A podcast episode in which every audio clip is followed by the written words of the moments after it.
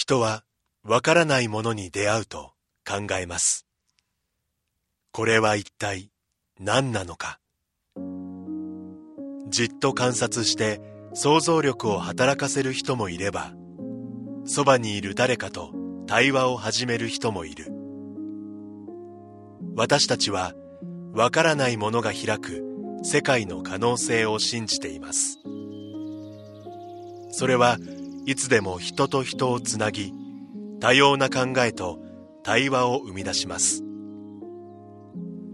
そして私たちを想像もしなかった場所にまで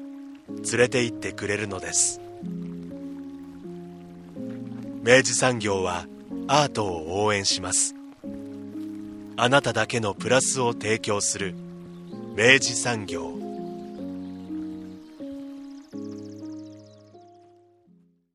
明治産業プレゼンツアワーカルチャーアワービュー今週は西南学院大学博物館で開催中の企画展印刷文化の黎明。インキュナブラからキリシタン版までを特集します。社内には当番組プロデューサー三好ですおはようございおはようごます。ざいます。えー我々今、まあ、収録なんですけど、はい西南学院大学の駐車場に停めさせていただいておりまして、はいえー今収録させていただいております。大学の校舎を見ながらですね。えーはい。いい校舎ですね。いい校舎でレンガ作りでね。えーあ、はいすいません、あの、さすがにちょっと熱中症の心配があるもんですから、はいエアコンつけっぱなしではい収録させていただいておりますので。ムーっとね、こうね、ええあの、低い音が聞こえたら失礼しますというなんですけれども。で、今回なんですけど。はいはい。えー印刷文化の黎明、インキュナブラからキリシタン版までということで、はい。あの、西南学院大学博物館はい。に、えっ、と、お邪魔をします。うん。で、えっと、西南学院大学、あの、ご存知の通り、まあ、キリスト教の、うん。あのー、大学でもあるわけですけれども、えっと、まあ、その、キリスト文化とですね、うん。あの、まあ、その博物の、ま、まあの、取り混ぜたようなですね、うん。博物館の展示が今までもたくさんなされておりまして、はい。あの、かねてよりずっとあの番組でも取り上げたいものだなと思っていたんですが、うん。うん。あの、今回のですね、特集が、あの、まあ、その印刷文化の黎明ということで、はい。まあ、そのキリスト教文化と、その印刷文化みたいなものが、うん。あの、まあ、ご存知の方にはもう当然かもしれませんが、うんあの、もしかしたら、あの、リスナーの方にも、それがどういう関わりがあるものかっていうことを、うんあの、ピンと来られない方もいらっしゃるかもしれません。うん。なのですが、えー今日まあ放送を聞いていただくとですね、うんそれはもう密接に、うんというかもうこれなくしては、うん 広まらなかったのではっていうぐらいの勢いで、うんまあ非常に密接なつながりがあると。はい。で、あの、そういうことも含めて、まあ今、あの、我々の番組でも、あの、本にまつわるですね、うんあの、取り組みみたいなこともよく、あの、ご紹介させていただく機会が多くなってくればこそ、うんうん。やっぱり、あの、改めてですね、ここの、あの、この印刷文化みたいなものと、まあその思想を広めていく、うん。なんて言うんでしょう、あの、ことが、まあどのような関わりがあるのかみたいなことも含めてですね、うん。あの、非常に、あの、示唆に富む内容ではないかと思いまして、はい。今回お邪魔しましたので、ぜひ、あの、お楽しみいただきたいと思います。はい、えー今回は西南学院大学博物館の学芸員下園智也さんと学芸調査員の勝野瑞穂さんにお話を伺っております。まずはインタビュー前半をお聞きください。え三好さん、今回は、えー西南学院大学博物館にお邪魔しております、えーこちらで8月8日まで開催中なのが印刷文化の黎明。インキュナブラからキリシタン版まで。はい。えーこちらについてお話を伺っていきたいと思います、えー下野さんよろしくお願いします。よろしくお願いします。まずはですねこの博物館の起こりと申しますか、えーばこの場所について簡単にご説明いただいてもいいですか。はい。えー西南学院大学博物館はですね、あの、オープンしたのが2006年からになりまして、はい。まあ、ご存知の通り、あの、ここの立地にあります通り、西南学院大学の中に建てられた大学博物館になるんですけれども、まあ、歴史としては非常に浅い、博物館としてはですね、わずか16年の歴史しかまだないという新参の博物館になるんですけれども、まあ、見ての通り、あの、非常に古い建物です。実はこの建物はですね西南学院旧本館講堂といいまして西南学院の一番古い現存する一番古い建物になっております。着工したのが1920年で1921年に竣工しましたのでもう100周年を迎えているというですね非常に古い建物です、まあ、そちらがですねもともと西南学院中学高校の建物の一部として使われてたんですけれども、まあ、福岡の方はご存知の通り西南学院中学高校はあの桃地浜の方に移転しまして、でまあ、残ったこの建物をですね非常に歴史のある建物なので何かに活用しようということになりまして、まあ、結局その中で勝ち残ったプランといいますのが博物館として活用しようということになりまして、まあ、その中の中を改修したりして2006年にその改修工事が終わって博物館としてオープンしたというそういう経緯がありますこの博物館の所蔵資料の特特徴といいますかはあの西南学院大学自体がそのキリスト教主義の大学ですので、まあ、キリスト教の文化をです、ね、理解できるようなさまざまな世界各国のキリスト教文化に関連する資料を展示しているというそういう特徴があります、まあ、これはなかなかあの他のところでは見ることのできない特徴じゃないかなと。うん。あの今回取材させていただく展覧会もそうなんですがあの企画展も行ってらっしゃるあそうですね。年に4回のペースで企画展を行っています、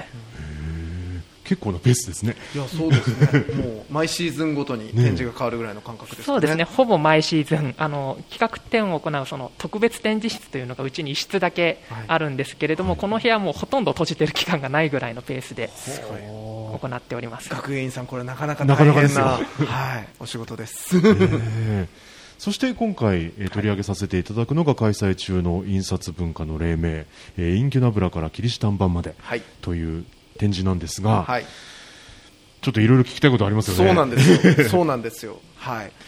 印刷文化とこのやっぱりキリスト教っていうのはかなり密密接につながっているものなんですか？そうですね。あの非常に深い関係がありまして、で実はですねキリスト教と印刷文化の関係を扱った展覧会西南学院大学博物館で行った展覧会ってこれが初めてではなくてですはね実はあのこちらに図録ちょっとあ持ってきましたけれども、お持ちいただいて2018年度に、まあ、2019年の1月から3月に宗教改革と印刷革命という展覧会を僕の担当で行いました、僕が実はその2018年の10月に赴任してきましたので、はい。赴任してもう3、4ヶ月で準備して 準備してというかさせられて担当した展覧会になるんですけれども、まあ、その時にですねあの僕が考えてたことというのが、まあ、西南学院にはもともとですねその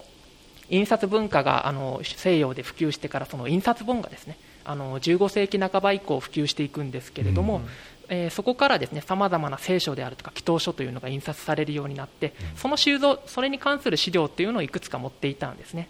で、まあ、それと何かあの西南学院はプロテスタントの大学なのでプロテスタントらしい展覧会はできないかと考えて、この宗教改革と印刷革命という展覧会をしたんですけれども、まあ、その時に僕が考えていたのがですねやはりそのキリスト教の思想であるとかですね教義とかっていうものがそれまではあの印刷本がなかったので普及のスピードがすごく遅かった。写本という形でいちいち手書きにして本を作ってですね、まあ、広めていってたのですごい普及のスピードが遅かったんですけれども、この印刷本の時代が到来してからですね爆発的に普及するようになった。で例えばその宗教改革って言いますとあのマルチン・ルターですね、うん。宗教改革者のマルチン・ルターがいますけれども、彼がその宗教改革のきっかけになった95箇条の経題という、まあ、あのラテン語の論文なんですけれども、その論文をですね表してそれが瞬く間に印刷本という形で、まあ、あるいはその一枚もののです、ね、印刷の紙として広まっていって、本人すら当惑するぐらいです、なんでこんな勢いで広まっていったのかわからないというぐらいのスピードで広まっていったというそういうエピソードもあったりします。なるほど。だからもうその情報流通のうん。その要は速度だったりとかあり方そのものを根底から変えるぐらいのインパクトのあることだったわけですねこれね。ええ。だからまさに印刷革命と呼ばれるんですね。プリンティングレボリューションですね。革命の。ことです面白いなまあ、当たり前に我々は、まあ、印刷物を、ね、もううん目にしているので、ん。ちょっとこう忘れがちですけど、はい。確かにその技術がない頃は、うん。それはスピードは遅かったでしょうね伝わっていく。だってもう要は手書きで写すか、あるいはもう口伝えでね。で伝えていくぐらいしか要はその情報の流通させようがなかったわけじゃないですか。うんうんうん。これあれだね。あのいきなりなんかちょっとあの斜めのパスになっちゃうけど、はいはいこれ僕らが SNS が出た時の感覚に。感覚ぐらいの飛躍感がインターネットを使えるようになったとかね。うんなんか似てる感じがしますねなんかね、まさにその SNS とかだとその炎上っていうことがありますけれど、うんはい。うん。マルチン・ルターのやっぱり宗教改革ももともと炎上的な広まり方をしたんですね。本人が当惑するぐらいここまで炎上させる気はなかったんだって強硬に弁明してたりするんですけれども、一人のつぶやきぐらいでちょっと要はねとどめとくつもりががそれももリツイートリツイートリツイートリツイートリツイートされて恐ろしい怖いですねなるほどでももうそれが要は歴史を変えるような結節点になったわけじゃないですか、えなるほどなその文化の、ん。えー黎明を今回は展示で。そうですね。初期の時代印刷本がまさに西洋で作られ始めた時代というものを扱っています。展示の入り口にですね、うん。最初、まあ、かなり大きなですね、うん。こう本が、まあ、こういうは見開きでこう開いてあるはいような状態で展示されてあるんですけど、これ42行聖書って読むんですかね。はい42行聖書。あの、はい。あるいは四十二行聖書とかですねなるほど。これは一体こう要は導入に置かれるぐらいですからやっぱりこう非常にこう重要なものかななんて思うんですけどこれどどういうものなんでしょうこれ。ええまさにその西洋における印刷本の初め黎明期にあたるですねその初期の初期のものでして、うん。その西洋における印刷本っていうのは、まあ、完成品として最初に作られたものはこの42行聖書だとされています、すごい。その印刷技術の発明者がですね活版印刷術というそ西洋の初期の印刷術の発明者がヨハネス・グーテンベルクというんですけれども、そのグーテンベルクという人が15世紀半ば頃にその活版印刷術という印刷技術を発明して実用化して、そして初めてですね刊行した本というのがこの42行聖書になります。めちゃ重要じゃないですか。ちなみにあのこれはあの複製品です、はい。イディオン・フェアラークという会社が作っている複製品になりまして、ええ。あの本物はですね、まあ、あの本という形で漢本で残っているのは、えーまあ、49部とされていまして、一冊だけ日本にあの完全な形で残っているのがありまして慶應義塾大学が持っています。うちのは複製品です。いやいやいやとはいえですよ。まあでもこれ本物となるとそれ自体が多分もうすごい信仰を集めるぐらいのあそうですね、もうそれはもう世界的に非常に貴重なものです、印刷文化という絡みでも言ってもそうですし、まあ、あのキリスト教の聖書としてもですねあの非常に完成度の高いあの装飾とかも見えるように展示してますけれども、本としての、まあ、聖書としての完成度、ものとしての完成度も非常に高いものなんです。ね、なので芸術的な価値も高いという。う。ん。歴史的価値も当然高いですし芸術的価値も高いという一品になっております。いやまさしくねこの下園さんが今おっしゃっていただいたように、いわゆるその印刷本っていうのは、うん。まあ、インクで要はその要は吸ったものと思いがちなわけですけど、うんうんうん。これ半分その要は写本っぽいというか、要はその実際に、えっと、その文字と文字の間にですね、まあ、その装飾模様だったりとかが描き込まれているんですけど、ここは手書きなんですねこれね。そうですね。手書きで作られています、これが、まあ、あの初期の印刷本の一つの大きな特徴でして、うん。現在の僕たちはあの印刷本とか手にしたらもうすべてですねあの印刷されたものが普通だと思いますけれども、うん。はい。初期の印刷本というのはまだあの写本の時代の名残というのが強く残っていまして、まあ、その特にその名残を感じられるのが一部の装飾とかをですね手作業で本を印刷した後に埋めていくですね、うん。そういう作業が行われてたという。特にやっぱそのこの本のあの美観を結構決定づけてるのが僕あの頭文字をちょっとその装飾的にこれはもうも文字がほとんどもう こう図図形になってるというかそれもうん。なんかこう一つの絵になってるようなものがあるんですけどここれはなんかこう当時のトレンドだったんですか？あそうですね。まさに中世以来の写本文化におけるトレンドでして、まあ、イニシャル、まあ、そのまま頭文字ですけれども、専門用語でもイニシャルっていうんですけれども、イニシャルにもいろんなパターンがあってですね、え。例えばあの文字の中に人が住んでいる。あの人が描かれてるとこ思いまれなかなすけれども、かですよね これね。こういったタイプのイニシャルってその inhabited initial とその居住頭文字。居住者がいる頭文字というな専門用語が付けられてましてですね写本学の中で、まあ、そういった用語があるぐらいこういうタイプのイニシャルっていうのはたくさんの写本に見られる。典型的なパターンだったと。だってこれ多分もともとは本当に普通にまあ例えば A とか F とかって言って頭の頭文字をただ大きくするだけだったはずのものが、うん。まあ、どういうわけか少しずつはこれ凝り出してそうですもうこんなことになっちゃったわけですよね。もともと単なる強調の意味でですねあの例えば赤のペンインクを使って大きく書くぐらいだったものが、うんうんあの中世の半ばぐらいからですねその写本を、あの手書きで作る本を装飾するですね、まあ、いろんな絵の具とか、あるいは金箔とかを使って彩るという文化がどんどん流行していきまして、でまあ、そのこの印刷本が作られた時期はもう中世の後期ぐらいに当たりますけれども、まあ、これをもう近代の初めだという人もいますけれども、うん。その時期にはですねもう本当に当たり前のように写本といったら頭文字の部分を金箔で装飾するとか、まあ、あのあのインクとかを使って彩るというのが当たり前のように行われていた時代になっていました。まあこういうふうにね過剰にねじれていくのがね,、まあね。まあ、僕の大好きなあのマニエリスム的なこうあなんかそうね。感性があってドキドキしますけどね。こういうの大好きやっぱイニシャル職人みたいな方もどんどん生まれて。あ そうですね。そうね。あの普通の、まあ、写本というのは大体その、まあ、1人であの全部手掛ける人もいるんですけれども分業でもよく行われてまして、普通の文字の部分はその普通の文字を書く部分といいますかテキスト部分の担当者がいてでその後装飾芸術家みたいなところが空白で開けられていたところに、まあ、ここは例えばアルファベットの A をです、ね、装飾的に大きく描いてくれ彩ってくれっていうふうな注文を受けて彩るというそういうことが行われたりしていました。あと一つだけ聞いていい、はいもう最初でいきなりもうめっちゃ聞きたいことたくさんあるから強いあれなんですけど、これ大きさ結構大きいじゃないですか。大きいですね、ね、でこれまあもちろんとはいえそれでもやっぱり、うん。その要はその流通していくものとしてはまだ要はその携帯できるっていう意味ではもちろんそうなんだけど、うん。この大きさっていうのはと当時どどんなものだったんでしょうね実際ね。そうですね、まあ、この印刷本が登場した時期というのは、うん。あの大きいあの書物、うん。こういう、まあ、大きいサイズの書物もあれば、うん。あのポケットサイズのです、ね、本も両方あの作られていた時代になってまして、うん。まあ、中のですねその写本展示のコーナーでちょっとお見せしたいものがあるんですけれども、はい。実はですね12、13世紀にそういったあの書物のサイズに関する改革というものが行われてまして、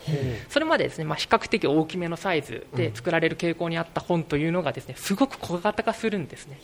でその小型化の理由っていうのがいろいろ言われている研究で指摘されてるんですけれども、まあ、例えばその12世紀、13世紀から大学というものがヨーロッパの中で勢力を伸ばしていく、まあ、一般的になっていくんですけれども、やっぱりこういう巨大なものではその大学の教授とか見づらいし 授業とかに使いづらいし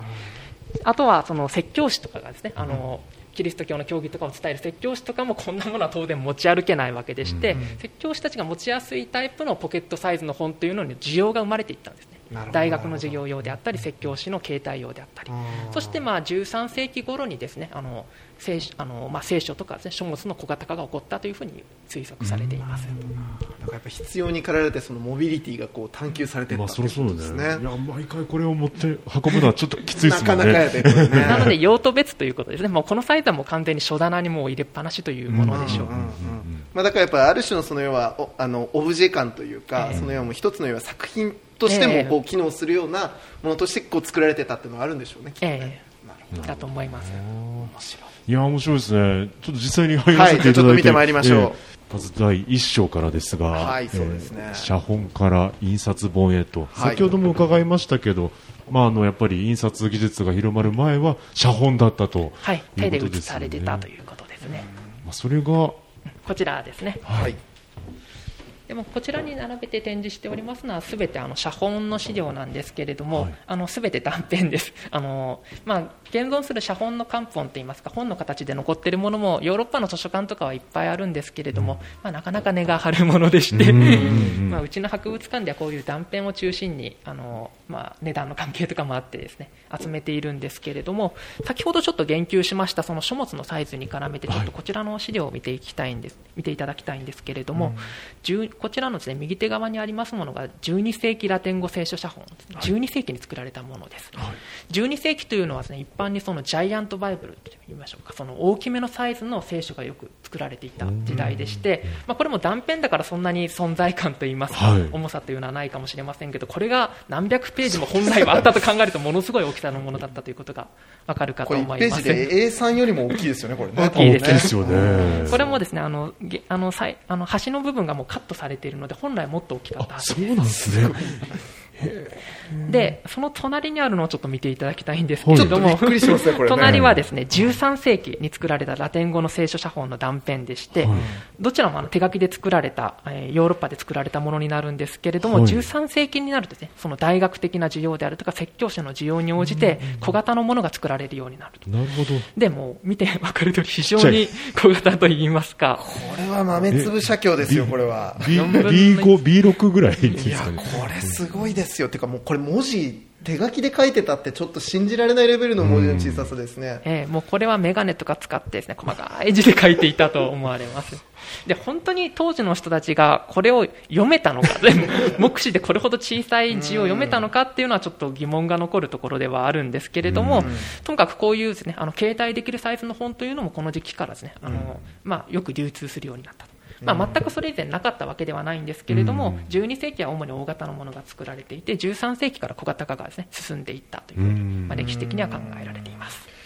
これ実際このこの本を作っていた人たちっていうのはどどういう人たちだったんですか、ええ、本を作っていた人たちというのがですね時期によって分かれるんですけれども、うん、まあ、大体11、12世紀ぐらいまではほぼ修道院で作られていただろうと、ね、考えられています。うんまあ、あの映画であの「バラの名前」って映画はご存知ですかね、ウンベルト・エコの。ショーン・コネリ主演のですね、はい、あのバラの名前とかでその修道院の中に本を写す部屋があってそこで修道士たちが写している場面とかがちらっと写ってたりしてたと思いますけれども、はい、まあ、そんなふうにですね主にその中世の半ばぐらいまでは修道院で作られてたんですけれども、まあ、12、3世紀ぐらいからですね、あのまあ、その書物を作る作業っていうのがあの世俗の人たちも関わるようになってつまりあの、まあ、世俗のプロのあの筆記者とでも言いましょうか、うん、あの修道院とかあるいはその大学とかからですね、うん、聖書をちょっとあの写してくれないって言われてお金を対価を取って写す、まあ、人たちが現れるようになったと。写本職人が職人です。生まれてくるわけですね。いやでも印刷になる前の写本もかなりやっぱりどんどん技術は磨かれていったんだなっていうのが分かりますよね。本当そうですねまあ、やはりその大学の需要とかも満たす必要があったので、まあ、今回の展覧会の焦点としてはその印刷本の普及に伴って爆発的に普及したというところをまあ強調しているんですけれども実はそういうですねその雇われのあのまあ、世俗のですね初期者といいますか、あの筆者する人が生まれた段階からもかなりの数も産業化していてですね写本の制作数っていうのも増えていたと考えられています。まあ、だからやっぱ必要がやっぱりその新しい形態とかものを作っていくんだなっていうのがこれでよくわかりますね、ねすごいさあそしていよいよ。展示はねはい。印刷革命。になっていくわけですけど、はい、印刷革命が参ります、えー、やっぱこの人物が重要パーソンなんですね。そうですね。ハレス・グーテンベルクのあの記念硬貨をちょっとあの持ってきたんですけど、ニューヨークのメトロポリタン美術館にある資料なんですけれども、はい、まあ、おそらくこの効果通りぐらいのあの顔をしていたんじゃないかと 思うのでこれを採用したんですけれども、はい、このユーテングーテンベルクという人はですねもともとそのあの金属細工職人でして金属を加工する技術を持っていたそういう職人さんだったわけなんですね。でその職人さんがその金属活字あのアルファベットをです、ね、一文字一文字金属で作ってそれを組み合わせてガチャンとです、ね、インクを塗って印刷したらあの印刷本ができるということに、まあ、気づいてといいますか、まあ、あのそういう伏線とかも彼以前からあったと思うんですけれどもそれを実用化させた人物なんですね。実際にその活字を自分で作って、まあ、いろいろ改良を重ねながらですね、本を作ったという、この人がいなければないわけですよ、我々の、ま、周りに。いや、すごいですよね、あのそれもですね、実はちょっとあの難しいところでして、あの20世紀の後半ぐらいでしたかね、その印刷本のあの活版印刷術の元祖は誰かっていう議論が起こったことがありまして、グーテンベルクとそれまでずっと考えられてきたんですけれども、実は別の人とかも候補に上がるんじゃないかっていう議論が上がって、で僕の知る限り、一応決着としては、今でもそのグーテンベルクはやはり元祖だろうというふうなことになってるんですけれども、まあ、あのグーテンベルクがこの開発、発明、実用化をしなかったとしても、ね、そう遠からず同じ技術は実用化されていたと考えられています。まあ、とはいえですね、まあ、彼のおかげで実際に実用化されてですね実用化が早まってとでも言いましょうか。なるほど普及したのは間違いありませんので非常に重要な人物になります。でですよ僕、先ほどからあの実はもう知った口でタイトルとか言ってたんですけど、はい、ごめんなさいあの、インキュナブラを知りません。はい、そうですね、これ、インキュナブラっていうですね、えー、これあの僕らにとっては初耳のキーワードが出てくるわけですけど、これってどういうものなのかっていうところ、またじゃあちょっと聞いていきましょうかね。はい、では、ここから担当者がチェンジしまして、はい、勝野さん。勝野さん、お待たせしました。はいそうですね、えっと、インキナブラというのが、まあ、初期の印刷本のことになるんですけれども、はい、まあ、時期が限定的でして先ほどから何度もお話に上がっているグーテンベルクが活版印刷術を実用化したのが大体15世紀中頃って言われてるんですけど、はい、その1450年代から1500年まで、ここぴったりなんですけど、うん、このぴったり1500年までに出版された印刷物のことをインキュナブラというふうに定義しています。うん、でそのなぜ1500年までなのか、そこでその大幅に形が変わったとかそこからそこまでが初期の印刷本で、それからはちょっと形がいきなり変わりましたよっていうわけではなくて、まあ、一応その定義として1500年にしているというだけで、そのその後1530年代ぐらいまではこのような初期の印刷本の特徴は受け継がれているというふうに言われています、うん、そして、えーと、インケナブラという言葉自体はラテン語の、まあ、ゆりかごとか、出生地とかいう意味をあの持つ言葉でして、それが活版印刷術のすみません、活版印刷術の完成から200年後ぐらいからその時代そのものその時代と印刷術そのものを指すようになってでそのまあ大体100年後ぐらいにそのような印刷物本体のことを指すようになりました。なるほどな。だからこうゆりかご機だ。そうまさにね。ね。まさにそういうことです ゆりかご機がいつの間にかそのまま要はそのジャンルのタイトルになったっていうことですね。もう印刷本のこう今の私たちが持ってる印刷本のまあ赤ちゃんみたいな。原点みたいな感じですよね、はい これ具体的にそのインキュナブラってやつはなんかそのその後の印刷物とどう違うものなんでしょうか？そうですね、えっと、まずこの初期の初期の印刷本で、うん、えっと、特徴的なのが先ほどからお話ししていた写本の特徴をすごく受け継いでいるというところにあります、うん、例えばあの何度も出てきているイニシアルが、はい、えっと、その福音書霊用という資料をご覧になっていただくとよくわかると思うんですが、うん、あのただインクでこう大きく書いている赤とか青で大きく書いているだけではなくて、金箔を使っていたりあとちょっと図像化されていたりとかいう点がやはりその中世の豪華な写本に似通っている部分かなと思います、あとはあの今の本って基本的にタイトルページがありますよね。扉とかタイトルページにこれは誰々の書いたこういう本ですよっていうことが書いてあると思うんですけど、そういう本がまだこの時代は少なくて、なのでその今からこういう本が始まりますこういう文章が始まりますよっていうのがあのインキュピットという単語が何々が始まるという言葉なんですけど、うん、その後にその説明がされていることとか多くて、うん、あの本の一番最初に今からこの章のこういう、あまあ、こういう人が書いたこの本のこういう章が始まりますよっていうことがあの印刷本でも書かれています。でそれは写本の時からの伝統でしてそれがまだその初期のインキュナブラの方には残っているという形になっています、えー、このあの展示で見るところあそうですね。2行目の、はい、インキュピットプロローグスサンクティヒエロミーニのところです。本当だ。はい。インキュピットって書いてある。はい。なのでここからヒエロニムスによるまた福音書仲介が始まりますよっていうふうに書かれてますね面白面白まあ、ただ写本とちょっと違う点が出てくるのが、はい、例えば同じ資料のこの資料が、はい、あのイニシャルのところがこれ木版画を使用されています、あのそのお隣こっちのイニシャルは手書きなんですけど、うん、ここはもう木版画がありあの使われるようになっていて、うん、木版画を使用することのメリットとしては活字と一緒に組んで一気に印刷ができるんですよね、なので木版画が導入されるようになってからは木版挿絵入りの印刷本っていうのが結構流行していきます、はい、これちょっと装飾頭文字本当見ていくの面白いな。そうですよね あの装飾頭文字何の文字に見えますか？あの左下。左下ですか、はい、これ僕 A だと思って見てました僕もそう思ってましたけど。私もそう思ってたんですけど、これ F だということが。なんだと？バカ野郎。会議直前に判明しました、ね、本当ですか、はい、これはちょっとだいぶ装飾が過ぎるんじゃないか？これは。でもそれこそここに F が入らないといけないって分かってた、うん、っていうもう図像側から言っちゃったんじゃないかと。書いちゃったんじゃないかなってちょっと思うんですけど。すごいですね。笠野さんに F って言われても全然 F に見えないですけど。私も F に見えないですね。かなりずるい、ずる、ずるいですね、これはね。これ、ちょっと。ねで、隣のやつはこれ、P なんですか、これは。この、はい、これ P これも、はい、インハビテッドイニシアルの。はいはいはい。いやもはやこれ P 関係ないやんみたいなぐらいの形になってますけど。そうです、ね、いやでもこうやってやっぱりこうなんかこうなんかこうねあのあこういうのこういうのがあったって思われてまた別のなんか方が新しいアイディアで作っていくみたいなやり取りもあったのかなって。ね、うん。とこれはなんかあの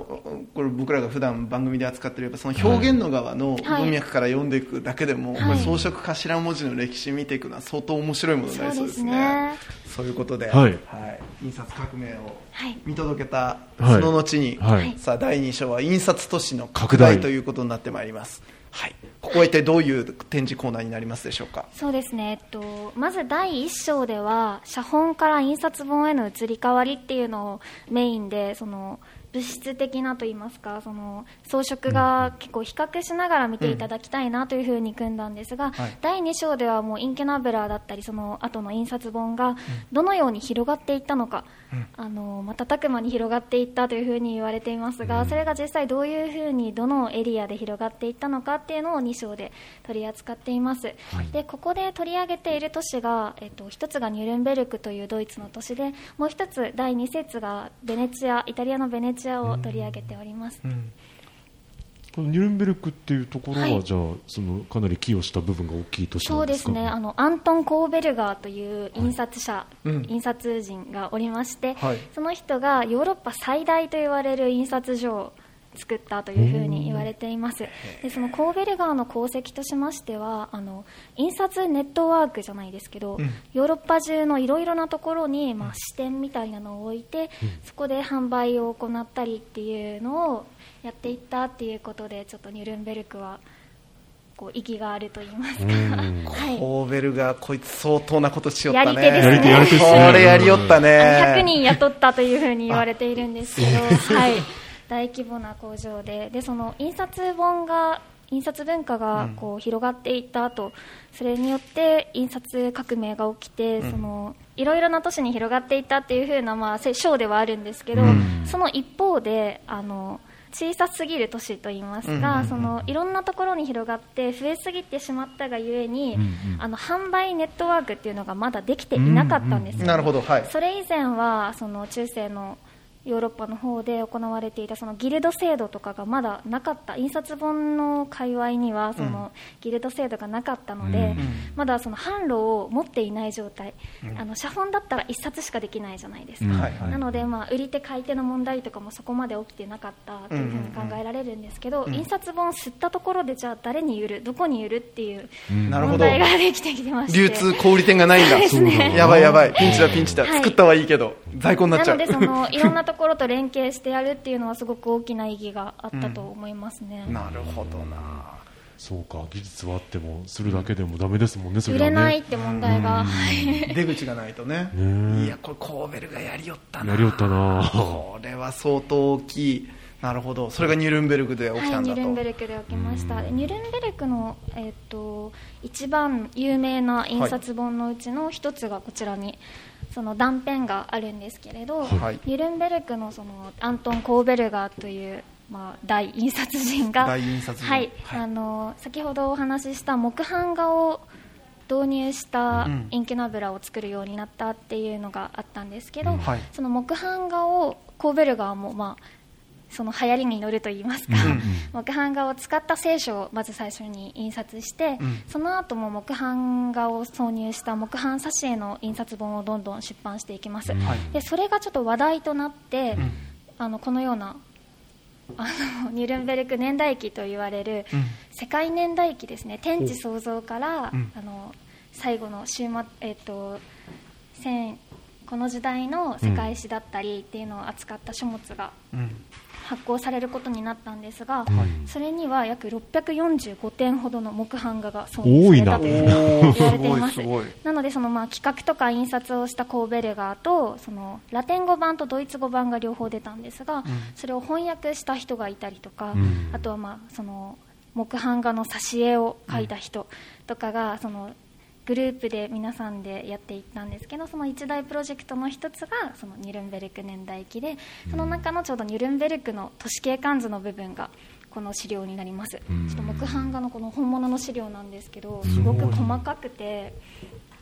細かいですよね、はい。でもこれをしっかりとやっぱ印刷できる技術はもう確立されてたってことでですすよよねね。すごいですよねであのこちらにはこの右手側の方にハーダーミューレというドイツで最初の製紙工場というふうに言われてるんですけど、まあ、それもちょっと印刷文化に関わりがありまして、まあ、紙がないと印刷できないので、まあ、そういう、まあ、都市あの地理的な条件とかもあってあとニュルンベルクはあの東西交易とかの拠点にもなっていたので、そういうまあ、いろいろな条件が揃うことで、まあ、印刷都市として発達していったという側面があります。も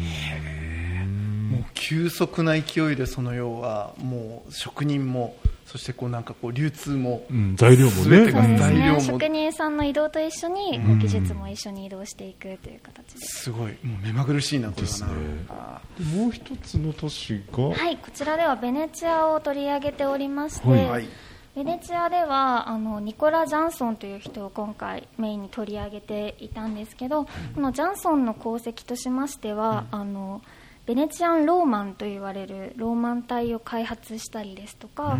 あとはそのジャンソンの後継者たちがいろいろな印刷物をたくさん出版した町で、このベネチアも先ほど話していたような地理的条件が揃っていて、東方貿易の拠点になっていました。あのオスマン帝国の近くですので,、でそれであと大学都市が近くに含まれている。支配領域に大学都市が入っていたことから、本の需要が集まっていたっていうのもあります。まあ、あとその貿易で紙を取り扱えたことと、まあ、需要があったことっていうのをベースにこのようなあの、まあ、広がり方はこんな感じだったんですけど、ベネチアもその一つの拠点としてあの印刷都市大きく成長していったところになりますね。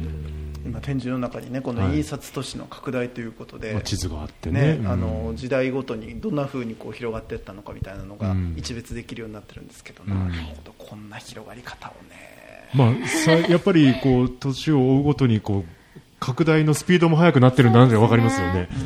こう大幅に広がっていってる感じはしますね。うん。ただだんだんここまで広がっても結構落ち着いてきてどんどんその拠点となる都市に集約されてはいくんですがなるほど。はい、やっぱりその販売できないとか、うん。そうです。小規模なところからどんどん統合されていって、でまあ、このインキュナブラの時代の少し後ぐらい印刷本の技術とかその販路とかがもっと確実になっていくくらいにはそのなんでしょう分業制業者同士の分業制だったりっていうのも誕生してくるようになりますね。いやーこのようにして、はいはい。ぐいぐいと拡大していった印刷の先には、はい。第3章ですよ、日本展来ですよ、来るんですね。日本にやってきます。ここからまた下園さんはい。下園先生に戻っていただいてお話しいただくわけですけれども。はい。これは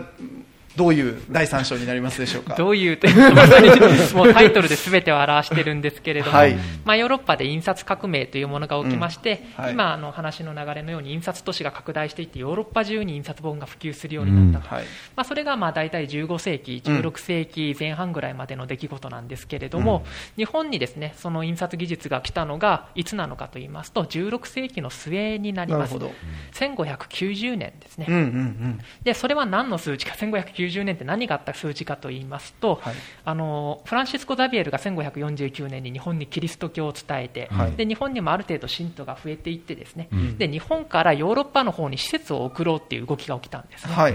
で、えーその当時あの日本の言語だとその天正年間に当たりますので、うん。その施設のことを天正剣を少年施設というんですけれども、うん。少年たちが中心になって構成されているのでですね、はい。その使節団がですねヨーロッパに行っていろんなヨーロッパの文化っていうのを日本に持ち帰るわけなんですね、うんでその中に実は活版印刷術、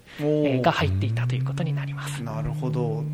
でその使節団が初めて日本の中にそのものを持ってきたってことですか？そうですね。あの印刷機の現物とあと現地で印刷技術を習得させたですね職人、まあ、日本人のコンスタンチノ・ドラードという人物なんですけれども、印刷技術を習得した職人と印刷機を持ち帰ってもう早速ですね翌年す1590年に帰国するんですけれども、91年から印刷に着手すると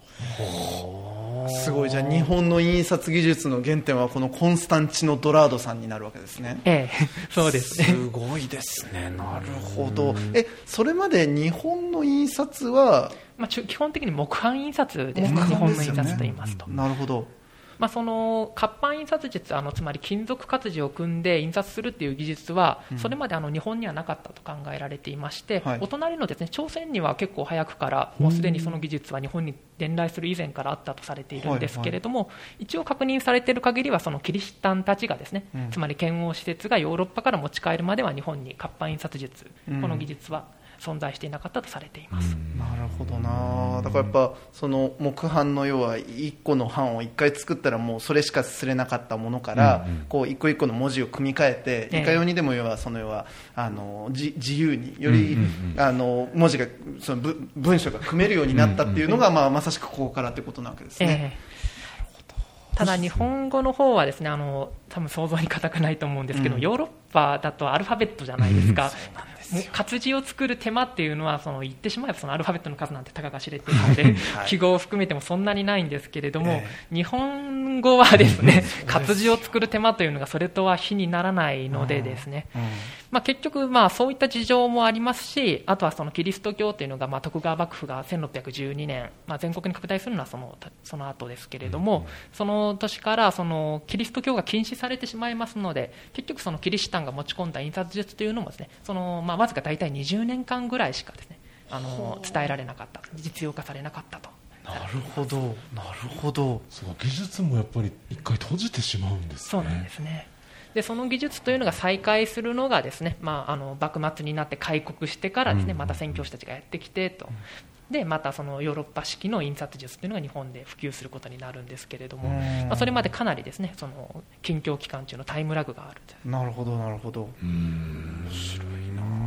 というわけでその、まあ、いわばその印刷技術として孤立した存在というか、ね、非常に珍しい存在になります。うんでそのキリシタン版のその実物をいくつか展示しているんですけれども、はい、キリシタン版の面白いところの一つはですねその 日本語であの印刷されている。日本語の活字を作って刷っているものもあれば、はい、まあ、ヨーロッパのその活字をそのまま転用して刷られているものもありまして、うん、まあ、例えば見て分かる通りこのドチリナキリシタンとかはその日本語ですね国字本というものになりますけども、うん、日本語で日本語の活字を作って印刷されているものなんですが、うん、まあ、そのこちらの隣のサントスの5作業の打ち抜き書きというのは、うん、そのアルファベットを使って印刷されてます。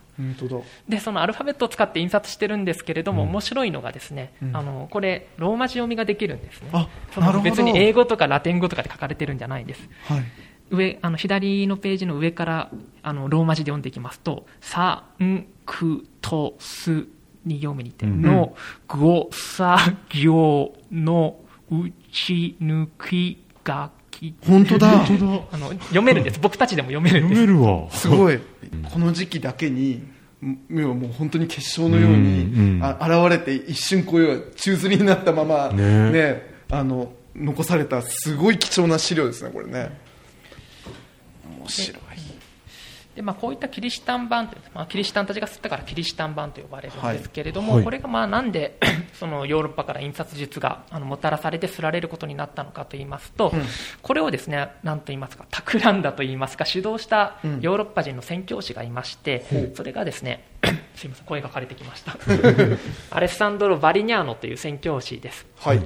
このバリナーノっていうのはあの人物はそのイエズス会のですねフランシスコ・ザビエルと同じ宣教会の、イエズス会の宣教師でして、まあ、東アジア管区のその巡察地、まあ、だから見て回ってですねそのおかしいところとか不備があるところとか直すべきところを指摘していくという、うん、そういう立場の人物だったんですけれども、うん、このバリニャーノが日本にやってきた時ですね実はその日本人の信徒を教育する宣教師たちの態度が非常に悪かった。まあ、全てではないんでしょうけれども、はい。はい、まあ、代表的な人物としてカブラルという人物がいるんですけども、はい、その日本人の司祭なんかはいらないと。そういう人物は育てる必要はないし日本人は外国人宣教師の言葉を覚える必要はない言葉を覚えてしまったら奴らは僕私たちを尊敬しなくなるからみたいな非常に見下した態度。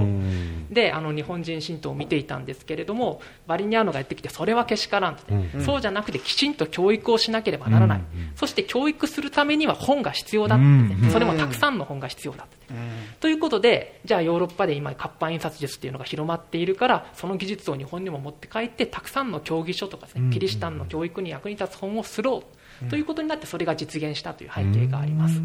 まあ、なので、まあ、僕の考えではこのバリニャーノという人物がその日本における活版印刷術の、まあ、一番の立役者というか、そういう人物だと思われます。すごいなまあ、でも本当にそういう働きかけがないことには多分このような形では流通してなかったでしょうね、うんうんうん、そうですね。やはりその日本人の教育なんか必要ないととりあえず信徒の数キリシタン、うん、キリスト教徒の数だけ増やしておけばいいっていうスタンスだったらもうこういう本とか教義書なんかいらないわけでして、うんうん、例えば宣教師があなたたちはイエス・キリスト信じますか信じます OK とかそれで終わってたら、ね、こんな本なんか必要ないわけです。あんな面倒くさい活字とか組む必要がないわけです。ね、それそんな面倒くさいことをやったその情熱っていう根拠がやはりその、まあ、宣教の情熱、教育の情熱っていうところなのかなと。うん。きちんと本質を理解して、まあ、一人一人がその原点にちゃんと立ち返って、で、まあ、学んであの自らのものにできるようにちゃんとしていったってことか、いや確かにおっしゃる通りこれバリニャーノさんの果たした役割は本当大きいですね、だからこそやっぱり禁止になってこういった技術もやっぱり一回終わってしまうのがちょっと悔しいですよね。それはでもその要はあのその後あの復興する時にはここれらのものっていうのはなんかどどのような扱いにというか なったんですかねこれって。えー、っとですね、復興後のつまりあの、うん、まあ、日本が開国してからまた宣教師たちがやってきて、からの後の話になるんですけれども、うん、まあ、その絡みとしてですね1点だけ関連資料を展示しておりまして、はい、こちらがですねあの発見されたキリシタン版というふうにその看板をつけているんですけれども、はい、あの天草でですねそのキリシタンの時代に刷られた辞書があります、うん、ラポニチ大訳辞書というですねラテン語と宣教師の当時の言語であるポルトガル語と日本語のですね辞書を宣教師たちが作っていまして、うん、まあ、要するにその宣教師たちは日本語を学べるように、うん、そして日本人信徒はその宣教師の言語であるラテン語とかポルトガル語を学べるようにというのでこれはバリニャーノの指示で作られたとされていますけれども、うん、そういったものが作られます、でとあの先ほどの話の流れの通り日本は近況になってこういうキリシタンの本とかもですねもう公にはできなくなった、そしてまああの世界中に散逸してしまったんですけれどもそれがですねあの近代になってあの発見される例というのがいくつかありましてでその中の一つがですねこの来日辞書というものになります、まあ、そのその事実を示している資料といいますか、これは何かと言いますとあの開国後にですねヨーロッパから宣教師がまたやってきます、でその中にあのベルナール・プティジャンという人物がいまして、この人物はその長崎の大浦天主堂の建造とかにも貢献したあの非常に日本のキリスト教史において重要な人物なんですけれども、このプチジャンという人物はですねその日本におけるいろんな教義書のカトリックの教義書とかの出版にも尽力した人物でしてでその人物がですね実はあのマニラにですねそのキリシタンたちがその近況になって以降逃れていくんですけれども、そのマニラにキリシタン版があるのを発見してですね、でこのキリシタンの時代に作られた辞書は非常に現代の我々にとっても有益だ、ねうん、だからこれをもとにしてまた新しく日本に来るようになった宣教師たちの役に立つ辞書を作ろうと言って作ったのがこの来日辞書。やばちょっと俺今泣きそうです、ね、ちょっとやばいっすそんな物語があったやばやばマジか、はい、なのでですねこれよく見てみるとあのよく見るの自体が難しい。んですけど、文字が細かいので、実はですね、あの、同じ言葉の解説はもうそのまま使い回しになっています。こちらはちょっとあの図録とかを見ていただけたらわかるんですけれども、はい、同じ単語ですね、ラテン語が見出しで載ってるんですけれども、それに対応する日本語を見てみると、同じ解説がついています。すごい。だからこのバリニャーノのあの情熱が作ったこの1595年に出来上がったこの辞書が300約300年1870年には、えっと、それが再びまあ、それを原点にして蘇ったと。ちょっとこれもこういう話俺もダメなんだもう今本当ちょっと今涙ぐんでるよなんか本当やっぱ正しいことじゃないけどさなんかちゃんちゃんと残ってちゃんとまた受け継がれていくんだなっていう。うわちょっとこれめちゃくちゃいいわ、ねこれはいい話だ。そしてまあ現在あのこういったこれはあのあの本当に初期の初期の例ですけれども、うん、現在でもですね世界中の図書館とか、あのあるいはキリスト教関連施設とかにですねこのキリシタン版の原本っていうのは散逸していると考えられてまして、うん、まああの日本とか世界各国のですねあの研究者キリシタン研究者が今それを探していて、うん、まああの時々見つかったりとかねしたりしています。一人の人間のさ、うは正しい情熱がさ、うん、300年の時を経てですよ、うん、あのなんなら今の我々にですよ、うん、やっぱりこうちゃんとこう継承されていくっていうのはさ、いやこれだから本本を残すってのはこういうことですよ、ね、佐藤さんよ。俺もダメだ。ちょっともう本当これエモいわ。エモいな。これはダメだ。かっこよすぎるわ。あと1、2点といいますか、はいね、おまけの展示コーナー、あの、はい。現代の展示コーナーがあるんですけれども、ええ。こちらは勝野さんから紹介をしてはい。はい、えっと、福岡市の城南区役所の近くに文林堂さんという活版印刷の工房がございまして、今回そちらに協力を要請しましてこのような活字とあとワークショップ用の印刷機をお借りしております、はいこちらの活字がボドニーイタリック活字というものでして、まあ、実際、今まで散々活版印刷、活版印刷と言ってきましたけど 実際どのようなものを使っているのかっていうか、まあ、解説のパネルと実際の活字をお借りしてきてこちらに置いてるんですけど、まあ、イメージとしたらあのえこうなんでしょう幼稚園とか小学校のお名前用のハンコみたいなのって覚えてる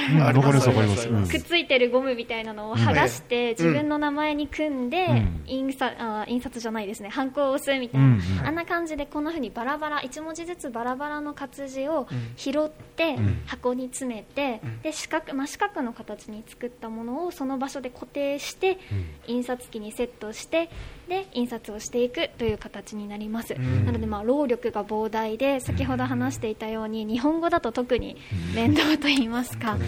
こちらにあるのはイタリック体活字といってあのアルファベットの活字なので、まあ、ご覧の通り結構文字が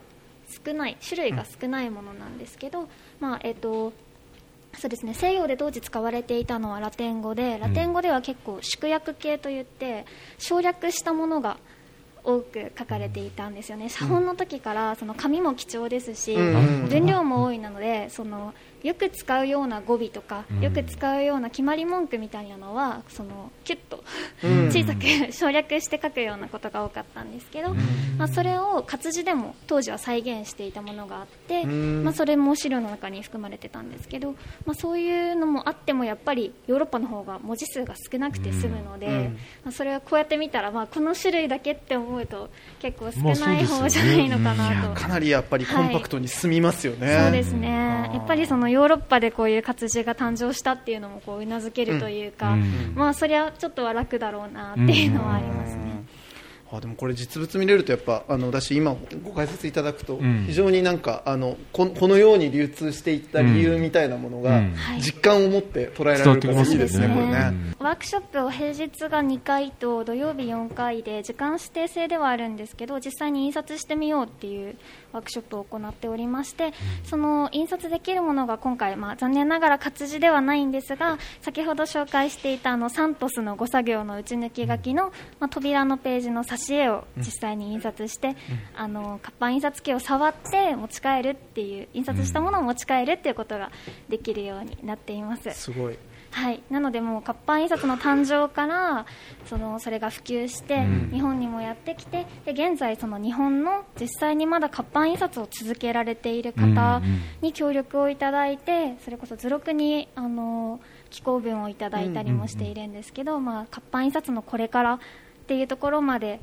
こう、なんでしょうカバーできるというか、うん。はい、あのちょっと考えてもらえたらなというか、そうですね。強い展示ですこれ本当。ね。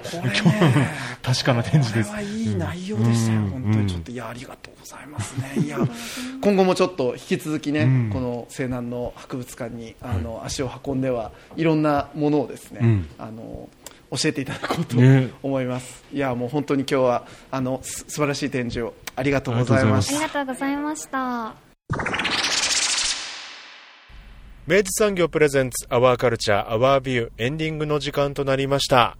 いや素晴らしい展示だったなと思いました本当に。いややっぱもう僕はとにかくね、ええ。やっぱ終盤のバリニャンのですよ、ええはいもう信念を持って、うん。あの軽んじることなく、うん。あの本にして伝えていくっていうことをうん。やった結果、うん。それ300年の時を経てですよ、うん。あの別の形でですね、うん。またあのそのなんて言うんでしょうね思いというか、うん。その要は一つのこうなんていうのかな信念みたいなものがはいこう届いていくみたいなですね、うん。もうそこにちょっとマジで本当に僕話聞きながら、ちょっとマジで泣きましたからね。そうですね。ちょっとダメだな、もうああいうの本当弱いんだよな。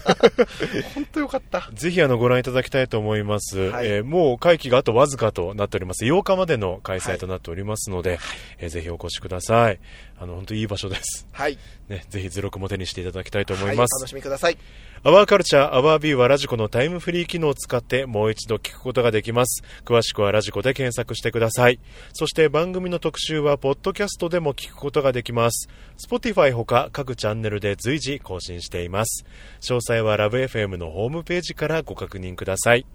そして皆さんからのメッセージご感想はメールアドレス 761-lovefm.co.jp までお送りください。お送りいただく際はタイトルか冒頭部分に Our Culture, Our View 宛て、もしくは頭文字を取って OCOV とつけてください。